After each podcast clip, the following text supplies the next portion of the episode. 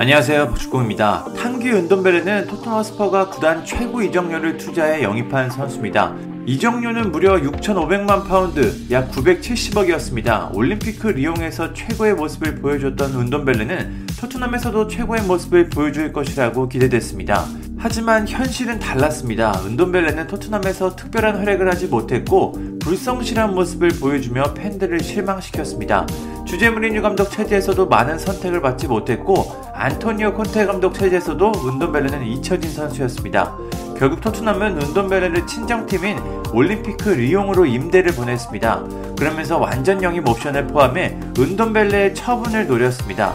은돈벨레가 리옹에서 다시 좋은 모습을 보여주면 이적료를 받고 보낼 수 있을 것이라고 기대했습니다.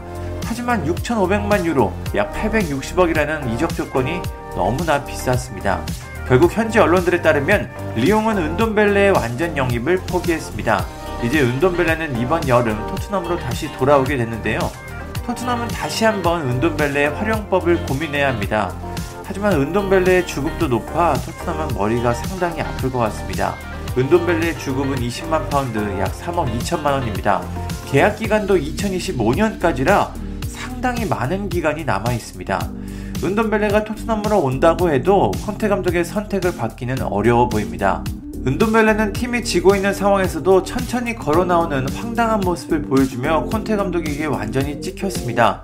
또 팬들은 야유를 보냈고 팀 동료들도 그런 은돈벨레를 어처구니 없는 표정으로 바라봤습니다. 여기에 로드리고 벤탄쿠르를 완전 영입해 이미 중원을 보강했습니다. 토트넘은 은돈벨레를 이적료보다 더 적은 이적료로 처분할 수밖에 없는 상황입니다.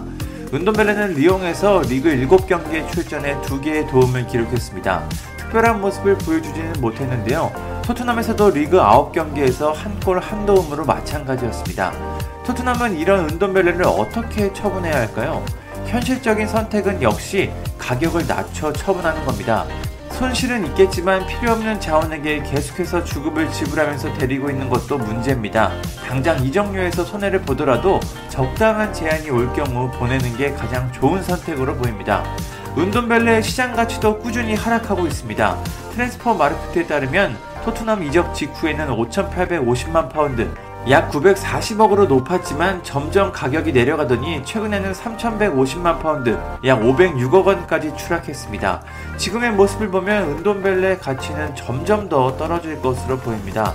벌써부터 콘테 감독이 토트넘으로 돌아오는 은돈벨레를 활용할 계획이 없다는 보도들도 나오고 있습니다.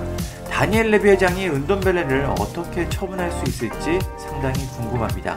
감사합니다. 구독과 좋아요는 저에게 큰 힘이 됩니다. 감사합니다.